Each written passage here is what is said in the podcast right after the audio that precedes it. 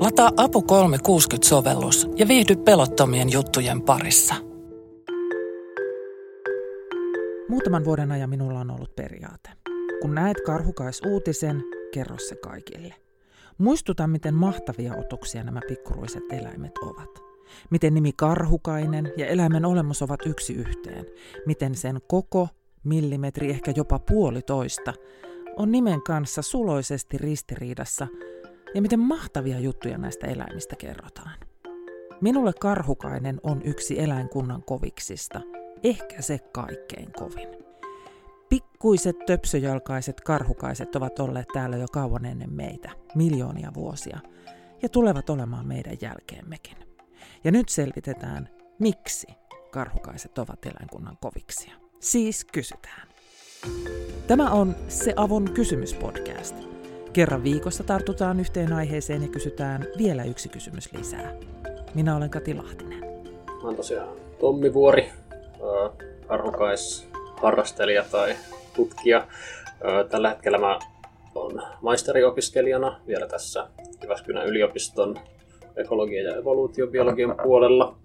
Toivottavasti pääsen piakkoin siirtymään mun väitöskirjatutkimuksen pariin, joka liittyy karhukaisiin ja niiden suhteeseen mekaanisten värähtelyiden ja valon kanssa. Olen toiminut tuosta mun kandidaatin tutkielmasta asti, jonka mä tein vuonna 2019 karhukaisten lisääntymisbiologiaan liittyen, niin aina jonkinlaisena osana sitten tätä Jyväskylän yliopiston karhukaistutkimusryhmää, jota johtaa täällä sitten akatemiatutkija Sara Kalhim. Jyväskylä on Suomen karhukaispääkaupunki. Näin olen päättänyt. Yliopistolla on karhukaistutkimusryhmä ja ainakin viime vuonna Jyväskylän valonkaupunkitapahtumassa yksi kohde oli pimeässä kirkkaasti näkyvä karhukaisvaloteos.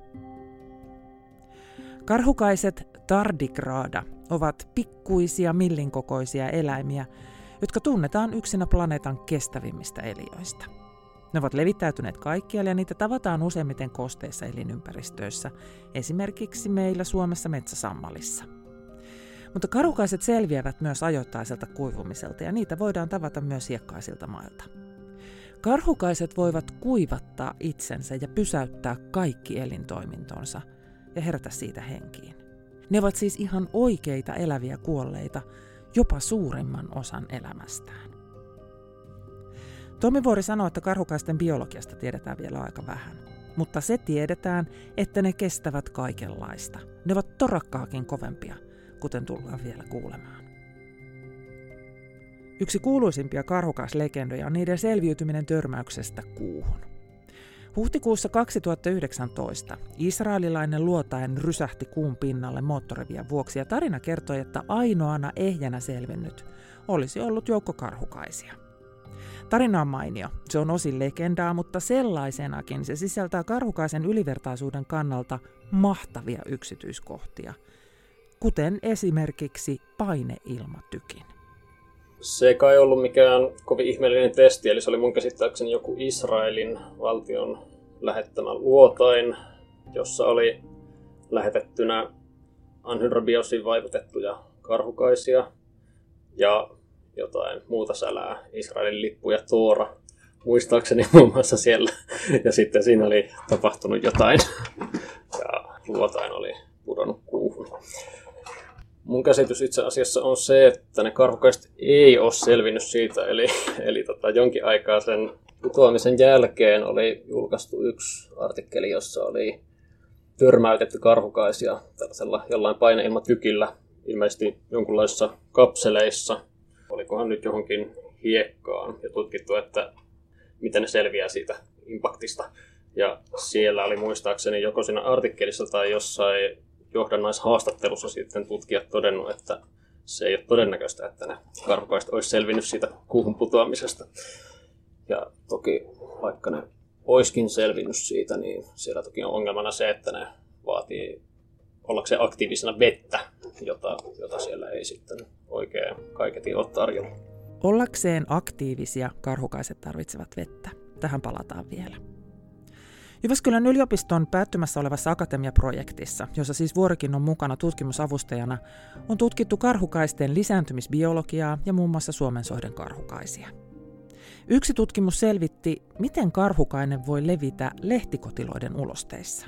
Se selviytymisprosentti oli noin, noin 30, eli sehän on aika korkea, korkea selviytymisprosentti siihen nähden, että minkä tahansa eläimen ruoansulatuskanava on kuitenkin jokseenkin vihamielinen ympäristö. Toki se oli sitten myös aika epäluonnollinen tilanne siinä mielessä, että syötettiin noin, noin 50 karhukaista per kotilo, eli ne ei, ne ei toki luonnossa siis syö luultavasti noin isoja määriä, mutta, mutta tämä koe perustui kyllä havaintoihin siitä, kun, kun mä tota, itse perkasin noita lehtokotiloiden ulosteita joskus huvikseni ihan, ihan siinä mielessä, että löytäisinkö mä sieltä karhukaisia. Meillä kaikilla on harrastuksemme. Mitä se kertoo karhukaisesta, että se selviytyy tämmöisestä, että se selviää siis suoliston läpi elävänä? Mitä se kertoo sen kovuudesta? No se voi kertoa eh- ehkä niin kuin niiden happamuuden sietokyvystä varmaankin, varmaankin jotakin. Tai sitten se kertoo jotain sen kotilon fysiologiasta, eli että sen ruoansulatuselimistö ei ole niin vakava haaste sitten eläimille, kun sanotaan vaikka jotkut nisäkkäiden tai lintujen ruoansulatuselimistö. Toi suolisto on aikamoinen ääriolosuhdepaikka. Kerro Tommi Vuori, minkälaisista ääriolosuhteista karhukaiset selviää?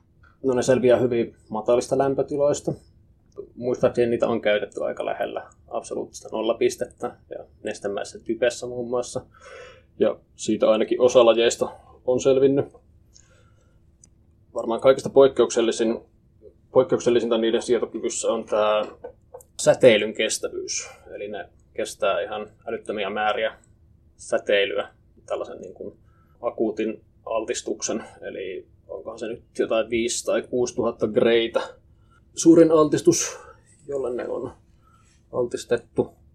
Ja siitäkin noin puolet taisi selvitä jollakin lajilla niistä yksilöistä elävänä. Verrokkina siihen siis se, että jos ihmiseen, ihmiseen kohdistuu noin viiden grain säteilyannos, niin se on kai aika poikkeuksetta sitten tappava. Sitten tämä varmaan tunnetuin asia, mistä ne selviää, on ympäristön kuivuminen. Eli ne, se on tosi laajalle levinnyt ominaisuus karhukaisissa.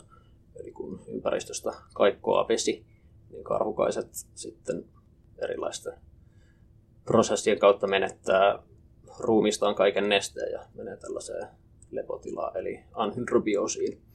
Josta ne voi siis sitten, kun sitä nestettä taas on, niin palata takaisin aktiiviseksi. Joo, joo kyllä. Pisimmillään kai dokumentoitu, onkohan jotain 15 vuotta sellaisia varmoja havaintoja, mitä ne on voinut viettää siinä. Että sitten on jotain tällaisia epävarmempia, mitkä on kymmeniä vuosia ja jotkut joku on väittänyt joskus, että ne olisi selvinnyt satakin vuotta siinä, mutta se on kai vähän kiista-alainen havainto. No sitten on myös väläytelty, että niillä olisi jonkinlainen kyky sietää jotain ympäristömyrkkyjä, mutta, mutta se on vähän hähmäisesti kuvattu ilmiö tällä hetkellä, että siitä on vaan, siitä on vaan pari mainintaa jossain. No sitten mereisillä lajeilla taas on tällainen osmobiosi, eli ne pystyy sietämään muutoksia siinä ympäristön suolaisuudessa, mikä on niille oleellinen, kun sitten taas näillä maalla elävillä eläimillä se kuivuminen on se pääasiallinen sopeuma siihen ympäristöön. Karhukaiset selviytyvät siis kuivuudesta ja merivedestä, säteilystä ja kotilon suolistosta. Minusta aika koviskamaa.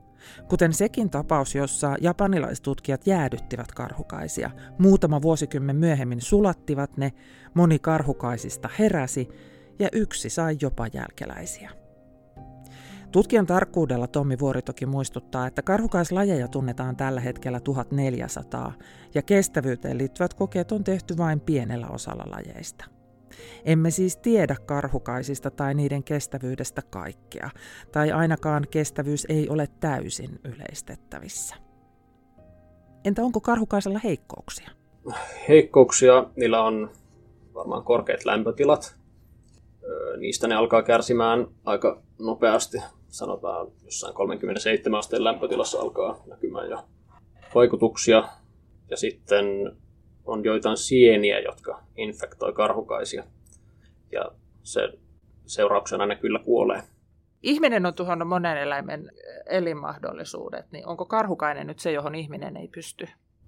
Ei, ei se varmaan ihan niinkään ole. Että tota, toki niin kuin vaikka kohonneet lämpötilat vaikuttaa kaikkiin biologisiin prosesseihin ja sitä kautta eläimiin, mutta tällaiset vaikka lämpenemisen pitkäaikaisvaikutukset toki tunnetaan siis huonosti, mutta en lähtisi sanomaan vielä, ettei, ettei sellaisia ole.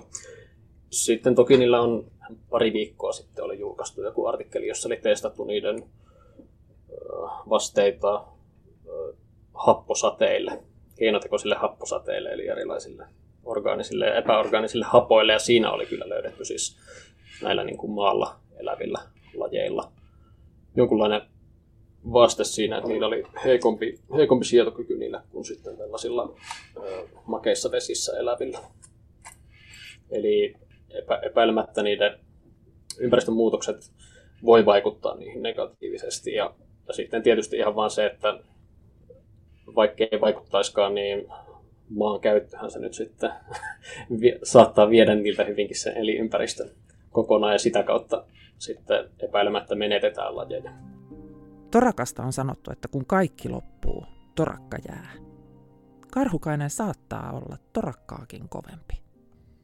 Jos vaan vettä riittää, niin mä epäilisin, että on.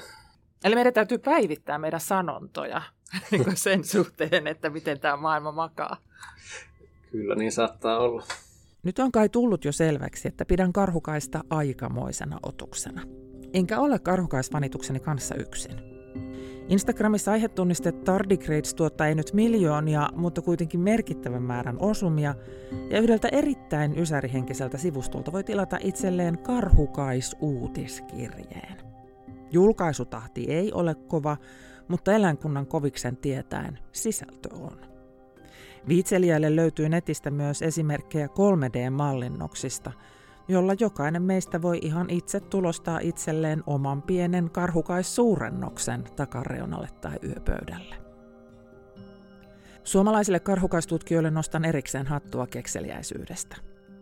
Kun Jyväskylän yliopiston bio- ja ympäristötieteiden laitoksen tutkijat löysivät täysin uuden karhukaislajin Pohjois-Pohjanmaalta Rokuan kansallispuiston hiekkamailta, sille annettiin tietysti tieteellinen nimi – Makrobiotus Naginae sai inspiraationsa Harry Potter-kirjojen Naginikäärmeistä.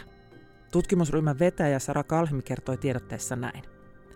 Lordi Voldemortin käärmetoverilla Naginilla on surullinen taustatarina. Naginin muuttuminen naisesta raajattomaksi pedoksi muistuttaa raajojen vähenemisen evolutiivista mallia, jonka nämä hiekan pikkuasukit usein käyvät läpi. Makrobiotus nagina ja karhukaisen kynnet ovat huomattavasti pienentyneet, mikä on eduksi hiekan jyvien välissä ryömiessä. Minua viehättää nimi ja ajatus siitä, että on millimetrin mittainen sinnikäs otus, jolla on ihan mini-mini pienet kynnet, ja jotta sen elämä hiekan jyvien välissä ryömiessä olisi helpompaa, ovat sen mini-mini pienet kynnet vielä entisestäänkin lyhentyneet. Minua viehättää myös nimi Pieni vesikarhu. Siten karhukaiset löytänyt ja kuvannut saksalainen pappi J. Grötze kuvasi tätä otosta vuonna 1773. Mutta vielä karhukaisten paikasta maailmassa. Mikä rooli niillä on meidän ekosysteemissä, siis muuta kuin olla söpöjä? Tommi Vuori. No varmaan, varmaan sitä tärkeämpi tehtävä on se, että ne syö erilaisia asioita, leviä, muita eläimiä, bakteereita, sieniä. Ja sitten taas toisaalta muut eläimet syö niitä. Eli sehän se kaikkien elukoiden ultimaattinen tehtävä varmaan on, että ne on osana ravintoverkkoja. Eli syöttää tule syödyksi. Joo, kyllä. Se Avun kysymyspodcast oli tällä kertaa tässä. Kiitos kun kuuntelit. Vieraana oli karhukaisharrastelija ja tutkija Tommi Vuori. Podin tunnarina soi Esme Krutsin Testing Kites. Podin tekemisestä ja kysymisestä vastaan minä, Kati Lahtinen. Palaute, ajatukset, moitteet ja ehdotukset asioista, joista pitäisi kysyä lisää, voi laittaa minulle. Eri somepalveluissa Kati T. Lahtinen ja sähköpostissa kati.lahtinen at aavivalehdet.fi. Muistutan taas avun uutiskirjeestä. Tilaamalla sen saat lukuvinkkejä avun verkkosivuilta. Ilmaisen kirjeen voi tilata osoitteessa apu.fi. Nyt, moikkuu!